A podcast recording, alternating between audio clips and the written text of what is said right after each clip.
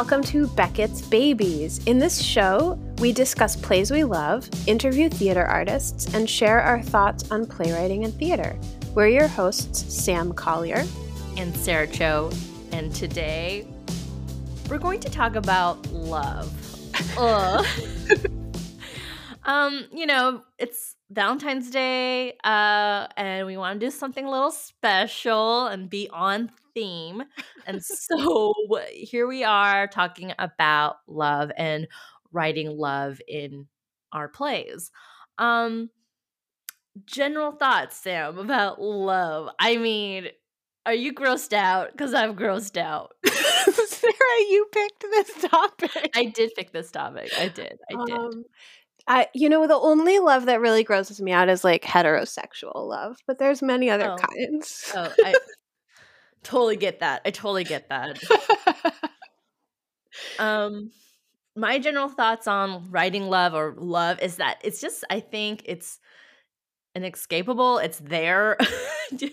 I mean, how could we not write about love in our stories? Mm-hmm. Um, and it could it doesn't have to be specifically about love centered on love or like romantic relationships but it just looks differently in so many ways um yeah so that's just my thoughts. so it sounds like what you're saying is that um no matter what you write what kind of story you write there's always going to be love in it i think so it's Whether not it be it's unavoidable yes yes Un- unavoidable it's not avoidable. It's not avoidable. I think so. I I think so. Um and you, you know if you think about even if you're just saying like well what about those like really heavy political dramas? Um i think there's still love there you know?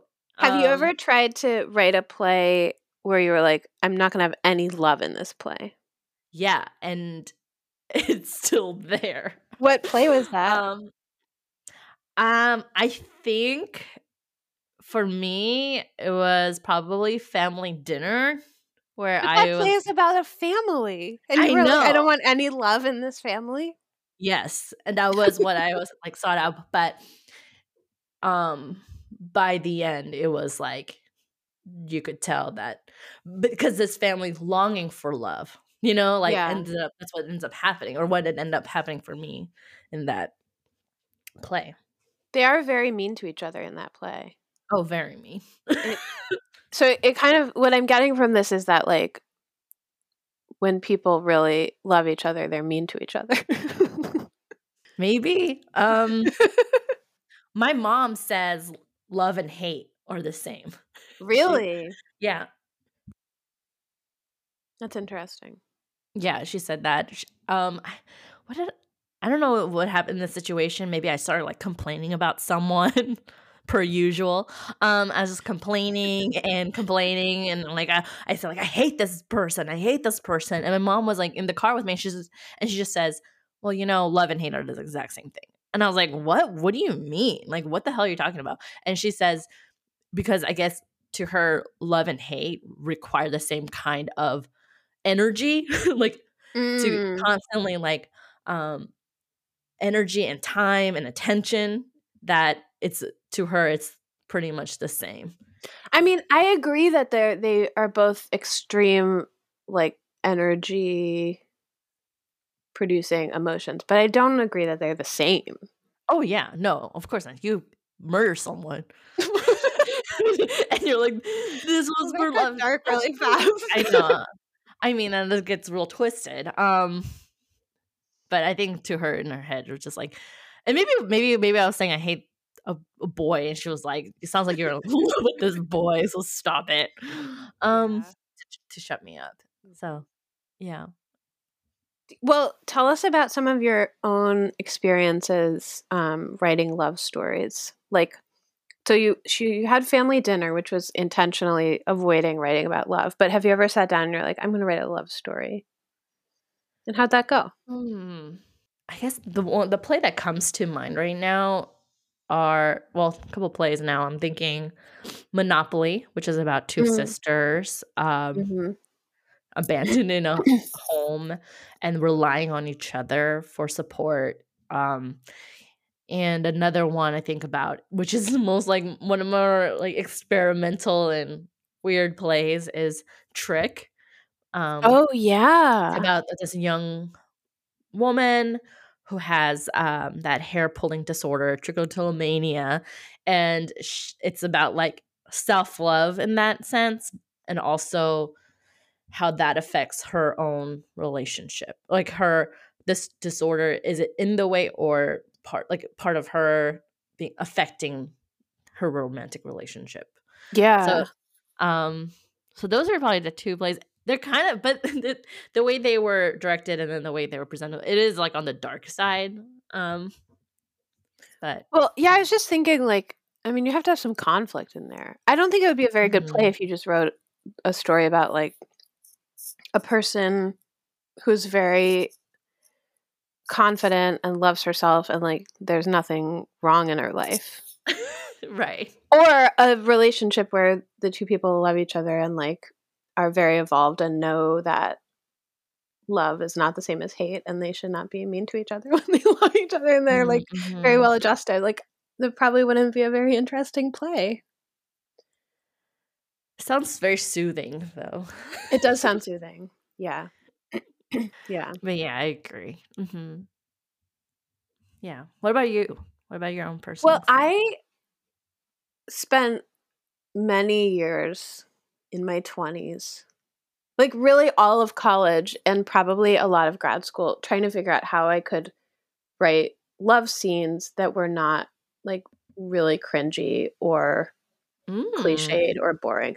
Like I just this uh, it's interesting because I don't really think about this anymore, but like I was obsessed with this question of like how do you take a moment that's so intimate between two people and make it expansive enough that like an entire audience can be included in that moment but it's mm. not really uncomfortable because i had sat in the theater so many times and like watched people make out on stage and thought like this is really not enjoyable like this is uncomfortable and either i don't believe i don't believe the truth of this moment or like you know it just doesn't work the same way on stage that it does on film mm. um so i remember really exploring this question, especially in undergrad, of like how to write a scene where the language is doing the work that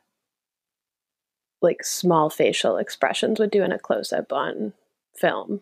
Mm. Um, and also, how can you make a moment between two people that's really intimate big enough to fill the whole stage and so and so eventually what i decided that was that like it's really i don't know it's like all the stuff leading up to a kiss or a hug or whatever um that's charged with that romantic mm. energy rather than like trying to block a really interesting kiss which i just don't I mean, I don't know. This is my mm. personal opinion, but yeah.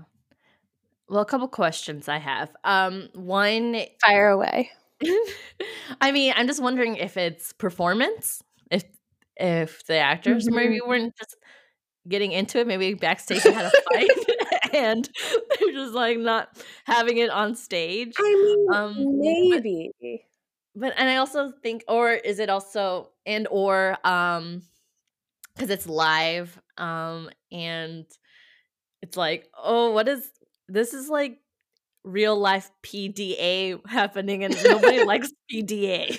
Well, here's what I think. I think this is just like my own personal philosophy of directing and theater, but if so if you picture a stage and you have two people who are like I don't know, in love with each other, attracted to each other on that stage, and they're standing far away from each other, I think, and like, you know, looking at each other, talking to each other, but there's like distance between them.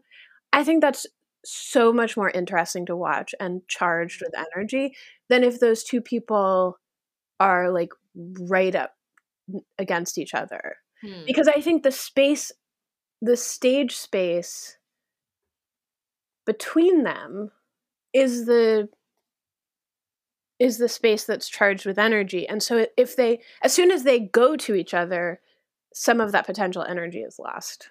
Hmm. So I'm just much more interested in like how do those people I don't know, how do they get to each other than I am in like what they do once they get there. But maybe this is just me. I don't know. No, I yeah, I totally understand that. Yeah. Hmm.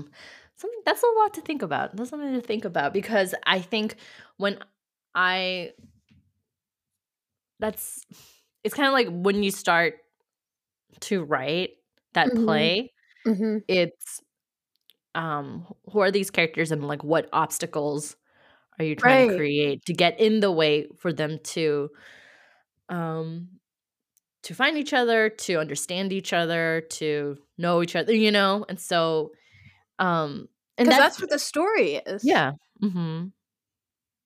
Right.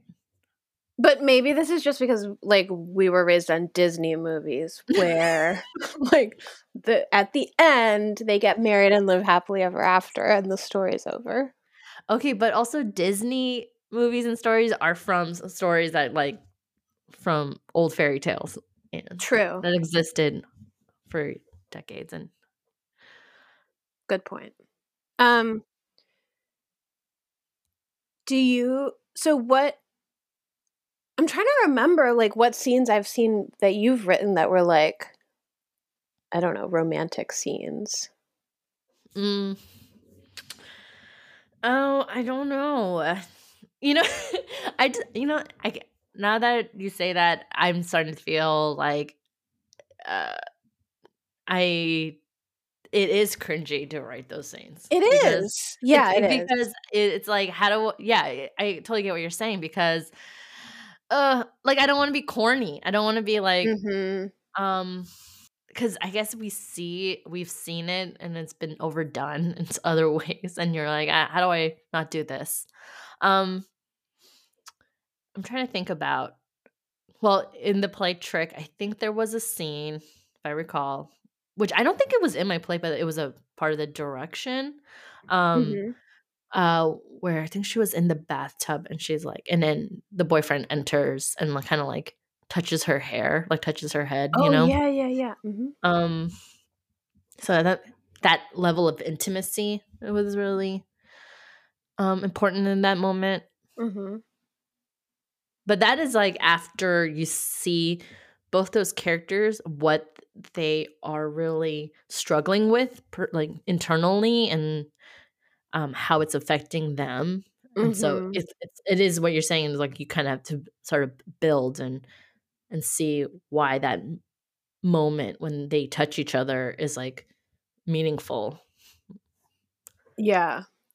I mean, and just how do you make it fresh and not like Mhm. something we've already seen a hundred times? I think hair cutting is such a beautiful way to do that. I mean, one cool thing about writing about love is that it comes with this built in narrative structure.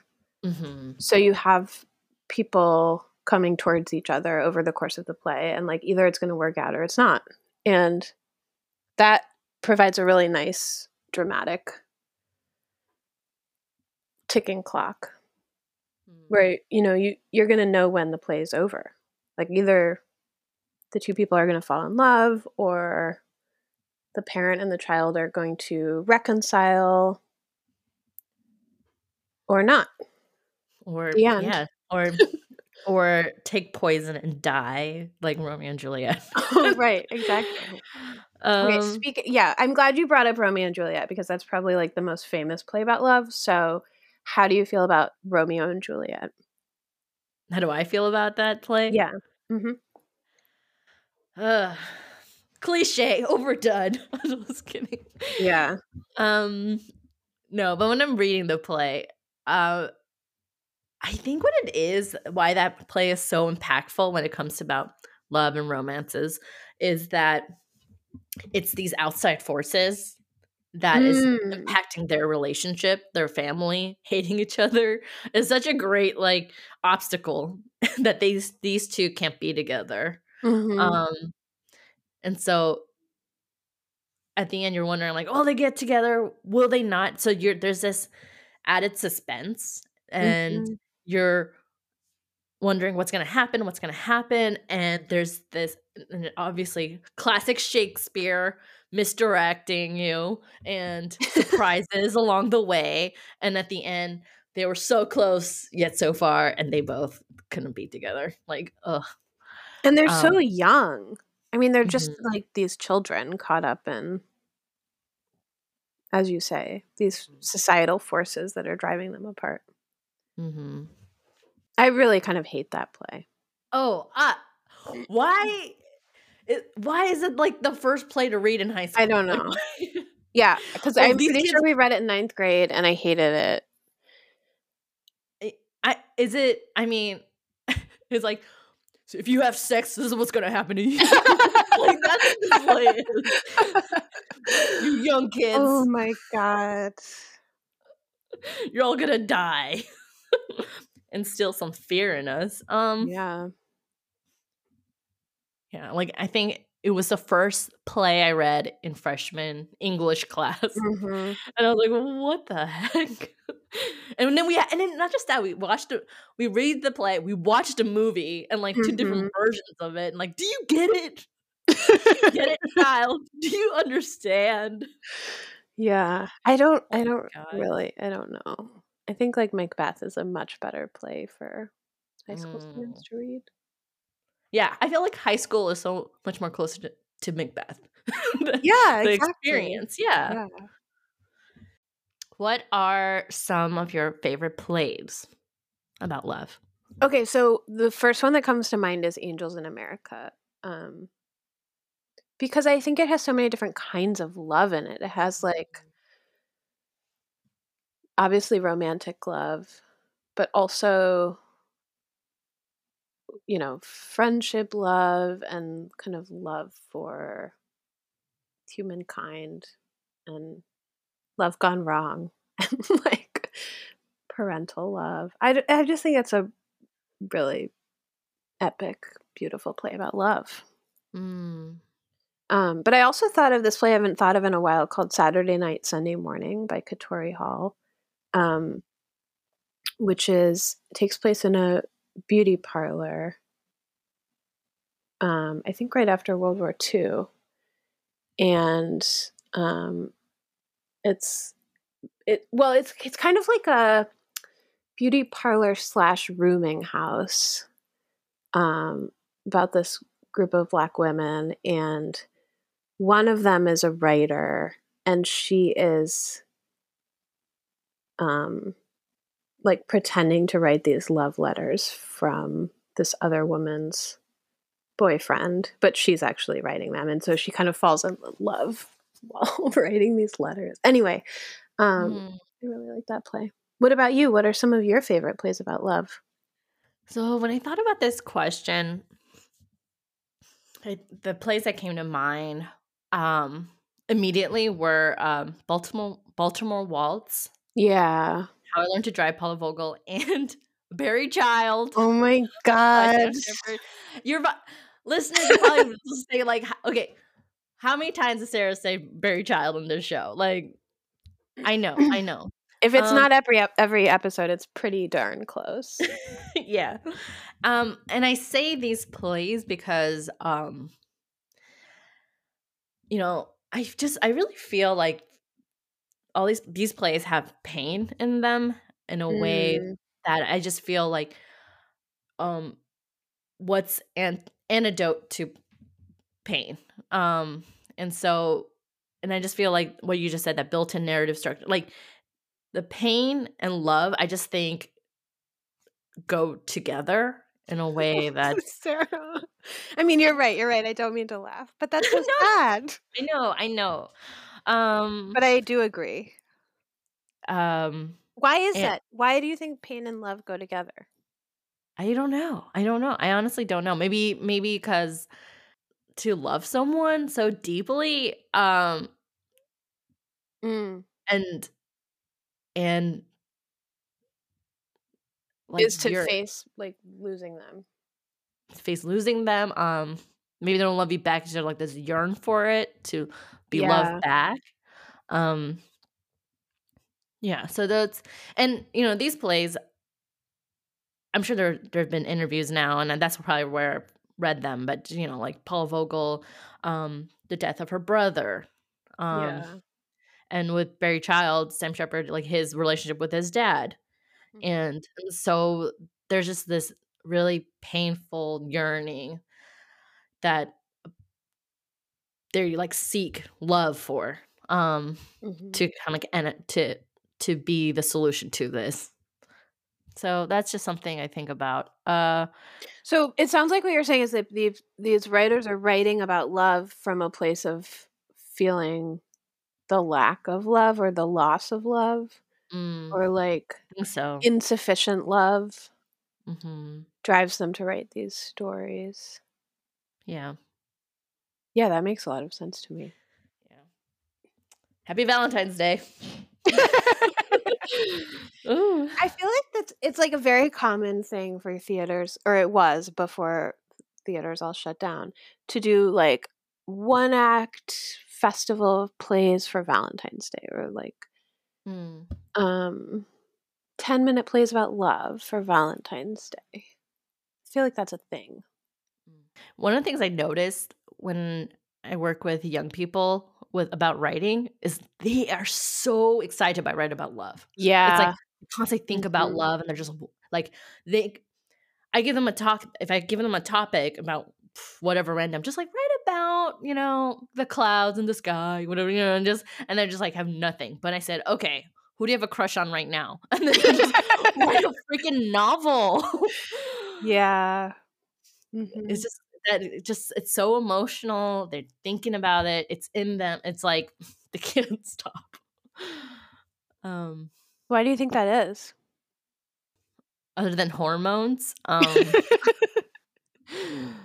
um I don't know. Like I I it's I mean, I just think of myself as a teenager and I'm just like I've like like to have someone was like I don't know why. I always in my 20s was like that is my goal in life is to find someone and make them stick with me forever. I don't know. Yeah. Well, what else can we talk about? I know. Um, okay, There's well, I guess before we wrap it up and go move on to glistens, is just I guess reviewing like, well, what are some different types of love um that you can write about as a starting point, right? Hmm So you have your obvious romantic relationship, love, Happy romantic- Valentine's Day. Happy Valentine's Day. Um, there's the familial love, family, about family. There's friendships, bromance Okay, or so this is- romance. what do you Uh-huh. know of any good plays about friendship or like bromance? This is a good one to think about. I'm trying to I think of know. if I can think of any good plays about friendship. Um, yeah, that's a good one. Um, it was hard for me to think about that one, like because I, I mean, that is why I did write a play about two women being friends. Um, yes, yes, your play. yeah, it was. Tell it- us what it's called again. So it's called Grace and Jeanette like white guys, and basically one of my favorite all time movies in growing up or whatever it was Harold and Kumar goes to White Castle, Mm-hmm. and that is like a great buddy comedy. Um, Mm-hmm. And it's not just two Asian American guys wanting burgers. That's it. Um, and they just go on this like crazy journey, right? And so I was like, man, I love this is one of my favorite movies. And I'm like, what is a girl version of this? And I was like thinking of a play, and so that's why. But I was, it was honestly, I mean, I'm sure it's out there, but I it was like hard for me to think about other than in movies. um, that do Yeah, this like buddy comedy really well, yeah, um, especially women. I mean- especially women. Yeah, But I actually I can't think of any plays about buddies, like two guy buddies either. Mm-hmm. I'm sure. I mean, like I'm sure it's there, but that hasn't maybe hit the mainstream the same way Mhm. that we're all we could all acknowledge. Um, but yeah, like a buddy comedy, it's kind of hard to find. Listeners, tell us your favorite plays about buddies. Yeah. peas in a pod or those what do you call I don't know. Anyways, um I see a note here that Sam wrote love of country question mark. I was googling like what are the different kinds of love, and people are like, oh, like love of your homeland or your country or your nation. Hmm. Um, I'm not sure I've ever felt that kind of love, but apparently some Yeah. people do. yeah, and love of mankind. hmm That's it was another one I found by googling. so there's so many different types. There's so many different types um to tackle and get into. And honestly, I just feel like even if you seek out like I'm not going to write about love. It's not about love. This is about a man in the forest alone. And then you're just like, well, he falls in love with the forest. So what, what are you going to do about it? I want to read that play. It sounds like my life. Um, I also want to mention. Have you ever read or seen Melancholy play by Sarah Ruhl? Oh, I think no, I read it though. Yeah, that's ago. such a good play about Yeah. love. Mm-hmm. Yeah. It's very silly. I mean, I guess because it's a farce. Yeah. Well, I guess that's it about love. I mean, like, I'm an. Let's let's just let's end it here because I'm getting like grossed out. well, okay. Well, we want to hear from you, listeners, about your favorite plays about love or any challenges you have faced when writing love stories or um, ideas you have explored on the page or stage. Hmm. Very nice. So we go to Glistens. Oh yeah, I'm ready for this. Okay, go ahead. My glisten this week is Britney Spears. okay. You're all probably thinking, oh, is she gonna talk about free Britney? Yes, I'm gonna talk about free Britney. um, so I watched the documentary that everyone was talking about called Framing Britney Spears. It's a docu-series on FX, um, I think produced by New York Times. Um, and it was just looking at the history uh, surrounding Britney Spears' um, rise to fame, her her celebrity, and like what is happening with her currently. And so, yeah, it's it's painful to watch your um like teen role model and so much pain and so much suffering and just understanding how this country just idolizes and uh what ce- celebrity culture is in this country because i mean it it is so boggling to see like there was part of the the ep- the movie the short uh, episode that i just couldn't keep my mind off was this paparazzi the role of the paparazzi and Like- how they're just Harassing her?